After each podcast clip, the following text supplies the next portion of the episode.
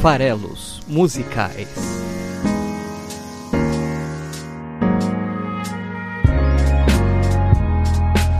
Olá! Estamos aqui para mais um Farelos Musicais, o podcast do site esfarelado.com.br. Meu nome é Paulo Vieira Milreu, o Paulo Farelos, e estamos aqui para o nono episódio. Quem diria, hein?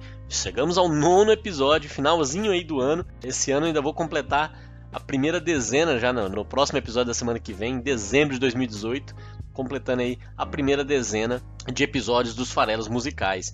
Hoje é a vez do nono episódio, né? Então a nona canção significa que eu já escolhi oito canções para passarem por aqui, serem analisadas, né? Terem as suas letras analisadas por mim, né? Na minha interpretação absolutamente pessoal, subjetiva e que pode ser desconsiderada à vontade, mas enfim, é a minha visão.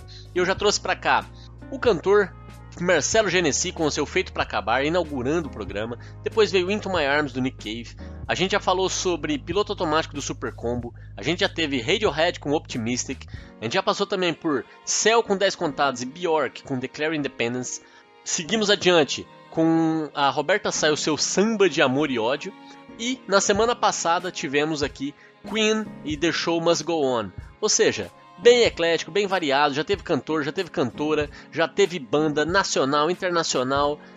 E aí o que, que acontece quando chega nesse momento, né, que a gente já passou por tanta coisa diferente, já trouxe tantas músicas diferentes. O que acontece é que ali naquele cantinho eu já tô vendo aquele cara levantando a mão e aí já vira um corinho de pessoas começando a pedir Toca Raul. É isso mesmo, né? A gente já sabe que quando a gente já chega na nona canção de um determinado show, nesse caso aqui o meu programa semanal no meu site, já começa a ter esse apelo pelo grande Raulzito, o pai do rock, ele que foi tão importante aqui para a consolidação do gênero no Brasil e, e, que é um grande poeta também, né? Tem letras belíssimas que vale a pena a gente a gente abordar.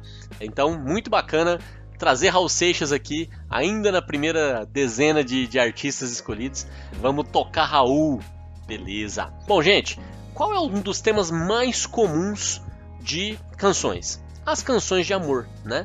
Tem gêneros que estão basicamente calçados nisso. A música sertaneja, por exemplo, basicamente só fala sobre relacionamentos amorosos, né? E existem outras que esse tema está muito presente, né? É, o relacionamento, o samba, pagode, a, a, música popular, né? Até para conversar com o seu público, explora muito as relações entre as pessoas, né? Mas existe, obviamente, aí é, é, o lugar comum, o que talvez tenha o maior público, né? A, a, o que é o lugar comum realmente pensando em relacionamento, é, é, o mais frequente nesse sentido de comum, né? É o relacionamento homem-mulher, né? É o relacionamento heterossexual, é o relacionamento monogâmico. E, e não é conservador, não é maioria, não é de forma nenhuma a regra você pensar, seja outros tipos de relacionamento, né? Então, falar de outros tipos de relacionamento, seja relacionamento homossexual, seja um relacionamento é, até diferente do homossexual, o relacionamento, digamos, com mais pessoas, isso tem um nome, né? Não é tão abordado assim em canções, né? É, ou eu, pelo menos, não conheço né, tantas canções assim que abordam esse tipo de, de assunto, que é tão interessante, né? Faz parte aí da, da, da nossa sociedade, sempre existiu, mas não é mainstream, não é uma coisa que. É, e a gente vive num país conservador, né? Então talvez quem está mais preocupado com, com apelo comercial, nem tanto artístico, não vai ter tanto apelo assim de buscar esse tipo de tema. Então, imagina falar a respeito do poliamorismo, digamos assim, né? E o que, que é o poliamorismo? O poliamorismo é, é uma relação entre duas ou mais pessoas, né? Ou até um, um grupo maior do que duas pessoas em geral, né? Para ser poli realmente, né? Em que existe uma relação afetiva e eventualmente até sexual entre é, essas várias pessoas e não necessariamente entre todas elas, né? Existe aí um consentimento mais do que ter, né? Porque daí poderia ser simplesmente traição, que também é um tema muito abordado em canções, né? Mas eu não estou falando de traição porque é consensual. Então, nesse grupo de pessoas, as pessoas sabem que o outro se relaciona com um terceiro ou um quarto. E isso não é um problema, é consentido. Assim como o, o, essa pessoa que tem um relacionamento com um terceiro ou um quarto também sabe que o seu parceiro ali também tem um relacionamento com um terceiro ou um quarto e às vezes nem são as mesmas pessoas envolvidas. Então é uma coisa muito fora do, do padrão, digamos assim, de relacionamentos, né? E além dele ser entre um grupo maior de pessoas, ter o consentimento, ter a consciência de que isso está acontecendo, né? Então, estamos todo mundo de acordo com, com esse modelo de relacionamento, é, é, de uma forma igualitária, como eu falei, né? Porque a ideia é que é, todos tenham os mesmos direitos. Então, não estamos falando aqui nem de traição, que não teria consentimento, e nem também daquele modelo em que, por exemplo, é, o homem pode ter o seu, o seu harém né, de várias mulheres, ou que fosse o contrário, né, a mulher ter é, uma, uma, mulher ter vários homens à sua disposição, porque isso não seria igualitário, no sentido de que todas as pessoas envolvidas podem sim se relacionar, ter um, né, né se, se, apaixonar e ter relacionamentos com outras pessoas, né? É, isso ser ok, isso fazer parte do contrato entre elas, né? Então, é, está longe de ser um modelo padrão na sociedade em termos de, de relacionamento, é uma coisa que ainda tem até que ser mais difundida para até ser mais aceito ou não, né? Mas é, é, fato que é um impacto grande você conhecer pessoas que pensam dessa forma e que agem dessa forma. E isso eu tô falando em 2018, né? Eu até tenho um amigo que, que é poliamorista, é defensor, né? E praticante do poliamorismo. Já tive um outro amigo que também tinha, assim, um certo apreço por essa ideia, mas nunca chegou a vivenciar isso, né? Então, é uma coisa nova em 2018, eu diria. Não é uma coisa difundida, não é uma coisa que todo mundo fala. Diferente do homossexualismo, por exemplo, que é, é muito mais debatido, é muito mais falado, o poliamorismo é uma coisa não tão nova, né? Então, é muito espantoso para mim que o Raul Seixas tenha defendido abertamente o poliamorismo em 1975 durante o período da ditadura militar no Brasil em uma canção chamada A Maçã, que é a canção de hoje dos farelos musicais.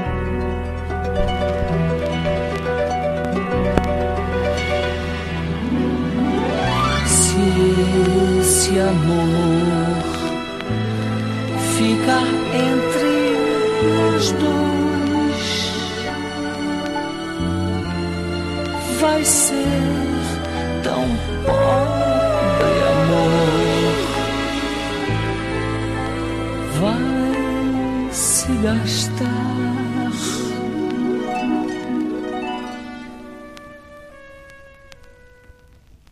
A canção A Maçã foi lançada ali entre 75 e 76, né, na gravação do, do, terceiro álbum de estúdio da carreira solo do Raul Seixas, que foi o Novo Aion. E neste, neste álbum ele lançou essa música chamada A Maçã, e, e, essa música, eu tenho a impressão de que, por mais que para mim, ela, ela, nesse caso especificamente, a minha interpretação seja a, a, a, real intenção do artista, né? Nesse caso, eu acho até que a minha interpretação é talvez a única interpretação possível. Obviamente não é a única, tá? Mas é, é bem direta a letra, na minha visão, sabe? Não tem muito. É, não, não tá tão escondida assim a mensagem. Eu acho realmente surpreendente que ela tenha passado durante um período em que havia censura, né? Por ser um conceito absolutamente não conservador, né, em termos de relacionamento e de, de, como se comportar num relacionamento, né?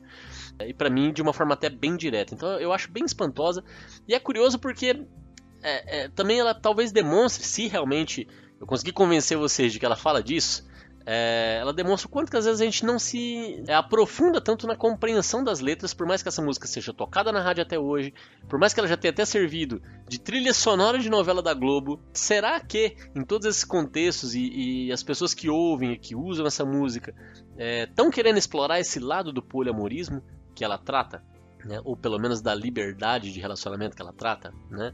Então eu até fico me perguntando isso, né? Eu fico na dúvida se realmente isso estava tão claro é, para todo mundo que ouve que, que, que usa essa música é, em, seus, em seus projetos, né? Então vamos, vamos falar um pouco da música.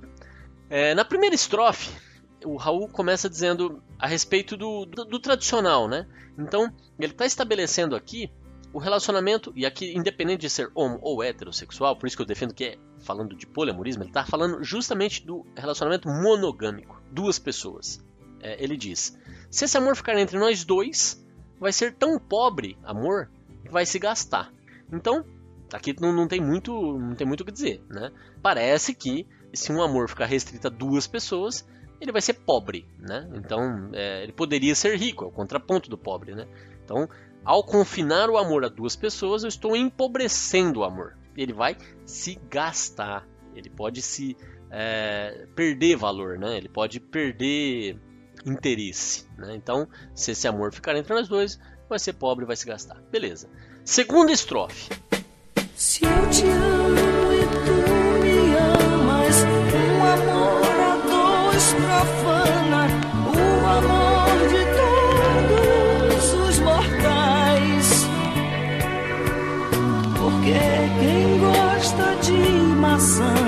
irá gostar de todas, porque todas são iguais. Aí vamos lá. Se eu te amo e tu me amas, um amor a dois profana o amor de todos os mortais.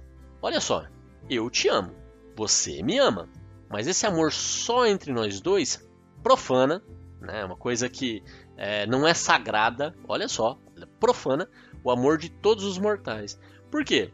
Porque quem gosta de maçã irá gostar de todas, porque todas são iguais. Então a, a maçã aqui né? Ele está dizendo que todas as maçãs são iguais, então todos os amores são iguais. Então, se eu amo a você, mas eu também amo ao fulano ou a fulana, ou até ao fulano e a fulana simultaneamente, por que eu não posso viver esses outros amores se eles são amores também? Eles são maçãs tanto quanto a maçã que é o meu amor por você. Então, ao confinar o amor a dois elementos, a duas pessoas, eu estou profanando, eu estou deixando de amar, estou deixando de poder oferecer esse amor que eu tenho por qualquer outra pessoa. E, isso é profano, isso não é sagrado. Por mais que haja amor entre os dois. Então, aqui para mim, é essa estrofe que é, a, de certa forma, aí, a mensagem principal, porque ela é repetida mais ao final da música, é a grande defesa do poliamorismo que está para mim aí escancarada nessa segunda estrofe. Então, o amor compartilhado entre duas pessoas só, ele é profano com relação a, a, todas as outras possibilidades de amor que eu tenho. E por que que se eu me apaixonar por outra pessoa, qual que é o padrão, né? Ao se apaixonar por outro, você, em teoria, aí teria que fazer uma escolha, né? Porque é, é, o que é o padrão é o amor monogâmico. Então, é, na ideia aqui do Raul Seixas dessa música, de quem defende poliamorismo, ele não teria que fazer essa escolha, ele poderia viver esses dois amores. Evidentemente que na prática eu tenho muitas dúvidas de como isso poderia funcionar e se realmente funcionaria. E, e outra, eu acho que o amor muitas vezes ele, ele é autocontido mesmo, né? Assim, o amor por outro, nesse sentido mais carnal, só vai existir se realmente este amor entre dois já tiver desgastado, né? Que é o que ele está assumindo aqui como premissa. Mas aqui é filosofia e de certa forma até preferências, vai, digamos assim, ou crenças, né, de como a coisa deve ser. É, não estou aqui nem defendendo nem atacando o poliamorismo, só estou defendendo um ponto de que, para mim, essa música é sobre isso, né? E, e, é curioso que seja sobre isso, pensando aí no, no, no contexto histórico em que ela está inserida. É, a música segue dizendo: Se eu te amo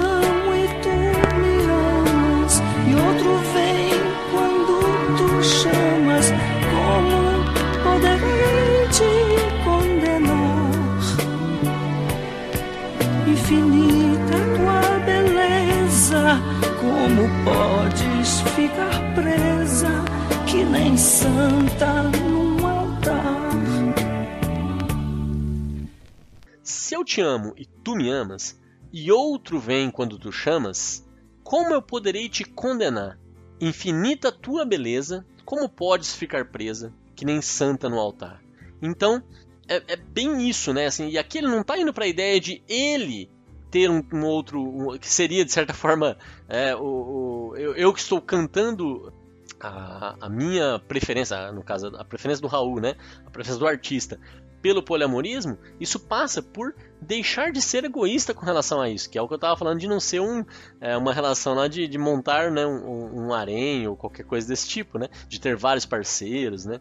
Com ou sem consentimento. A ideia não é essa. A ideia é, é tirar o egoísmo da, do centro. É você dizer, se existe amor entre dois, que é eu te amo e tu me amas, é, mas outro vem quando tu chamas ou seja, você tem um terceiro, você tem um parceiro que não sou eu, outro vem quando tu chamas, bem explícito também. Como que eu posso te condenar? A sua beleza é infinita, você não pode ficar presa como santa no altar. Então, hum, super explícito aqui a mensagem na, na minha visão, né? E aí ele segue para uma, uma estrofe também bem interessante e é, aqui tem uma, uma, algumas coisas que eu acho que dá para interpretar com mais, com mais de um olhar, né?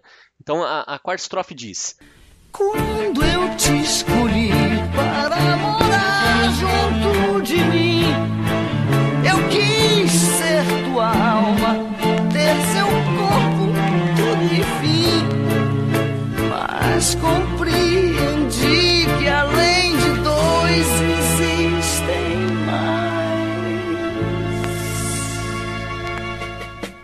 Quando eu te escolhi para morar junto de mim, eu quis ser a tua alma, ter o seu corpo, tudo, enfim.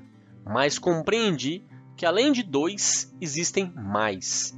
Então ele diz aqui que quando ele escolheu o parceiro para morar com ele, né, para viver uma vida a dois, qual era a intenção dele? Né? Qual, qual era o momento? Quando eu fiz isso, qual era a minha intenção? Era ser a tua alma, ter o seu corpo, tudo, enfim. Né? Ou seja, uma relação plena, né? Uma relação completa. Mas o que, que, eu acho que dá para viajar um pouco e dar uma outra interpretação para o que ele está dizendo? Eu quis ser a tua alma e ter o seu corpo.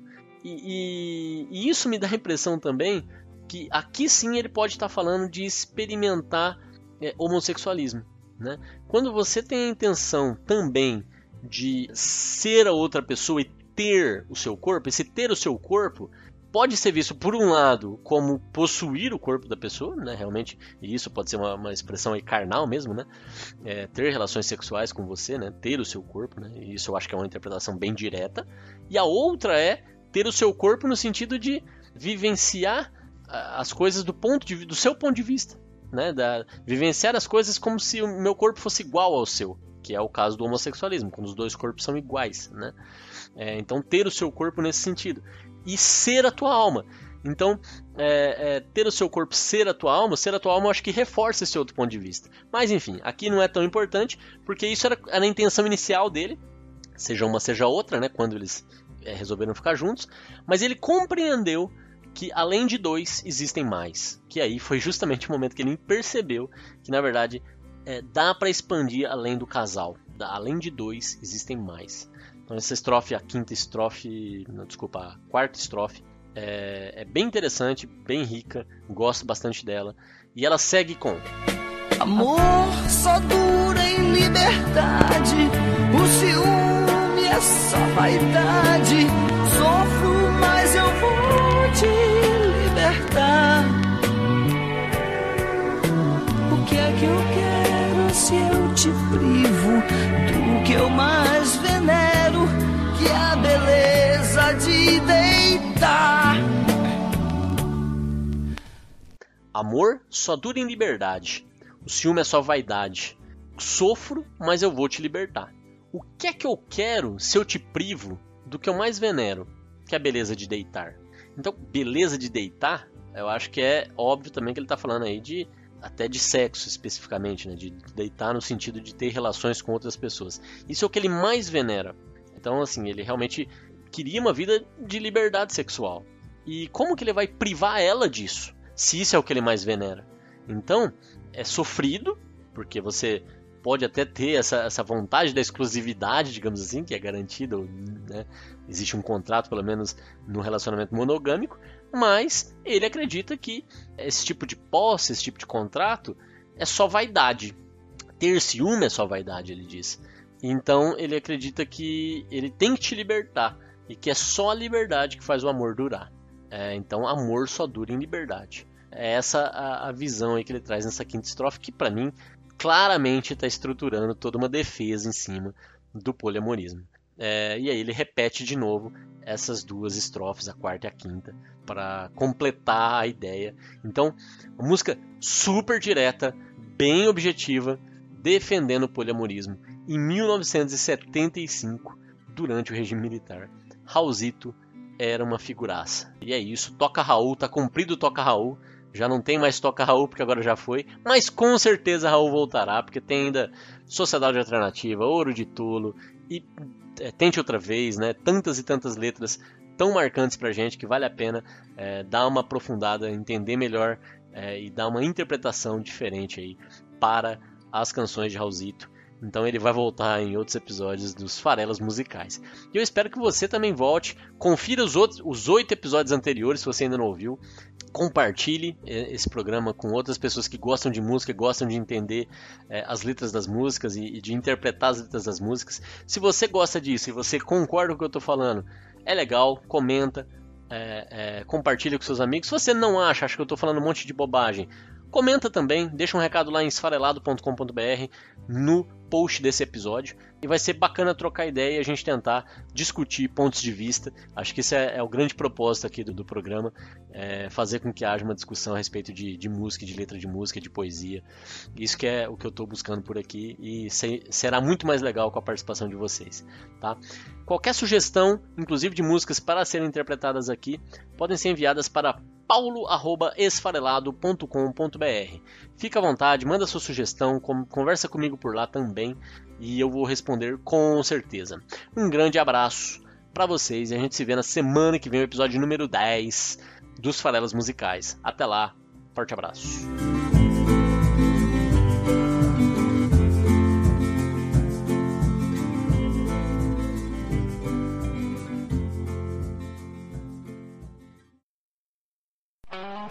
Esse podcast foi editado por Megasonic Podcasts.